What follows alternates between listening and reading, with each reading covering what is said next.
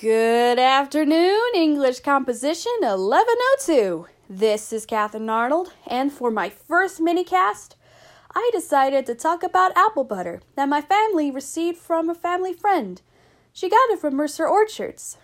After doing a quick internet search, I found that apple butter has been around since the Middle Ages. It was first founded in Europe, in the countries of Belgium, the Netherlands, and Germany to be precise. It is not like the butter we get from milk, but it is instead a thicker, butter like form of applesauce. It is used as a spread, a filling, and a side dish at times. The jar that contains the spread says that it has 30 calories per a 22 gram serving size. It contains no fat, no sodium, and no protein, but it does have 7 grams of carbs and 7 grams of sugars. With this said, Apple butter is not an entirely healthy food, and it should be eaten every once in a while.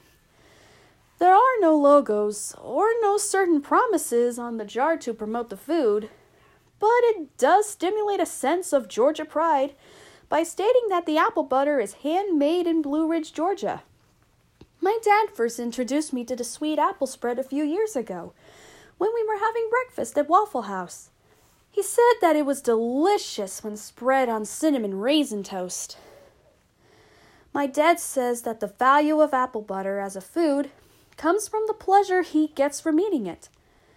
My dad said, and I quote, like how people put icing on a cake, I love putting apple butter on toast or other things for the sweet flavor and that enhances the flavor of the food itself. He also says that apple butter brings back mem- memories of his childhood, such as when his mother would make him and his brothers apple butter and butter sandwiches. Overall, apple butter is a sweet and delicious spread that can enhance your toast or other breads, and I highly recommend giving it a try. Well, that's all the time I have. I'll see you guys in my next minicast and have a great day.